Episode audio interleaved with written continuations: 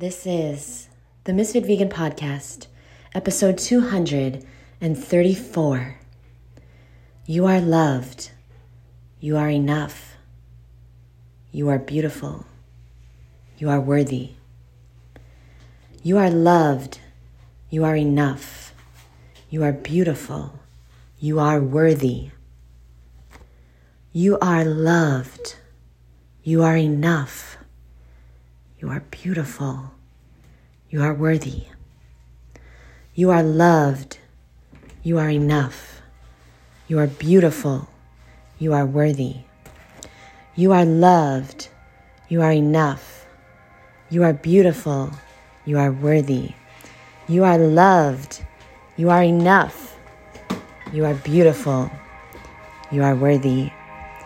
You are loved. You are enough.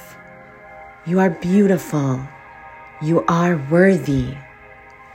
You are loved. You are enough. You are beautiful. You are worthy. We all know that time is love, and time is the most precious resource we can give to someone.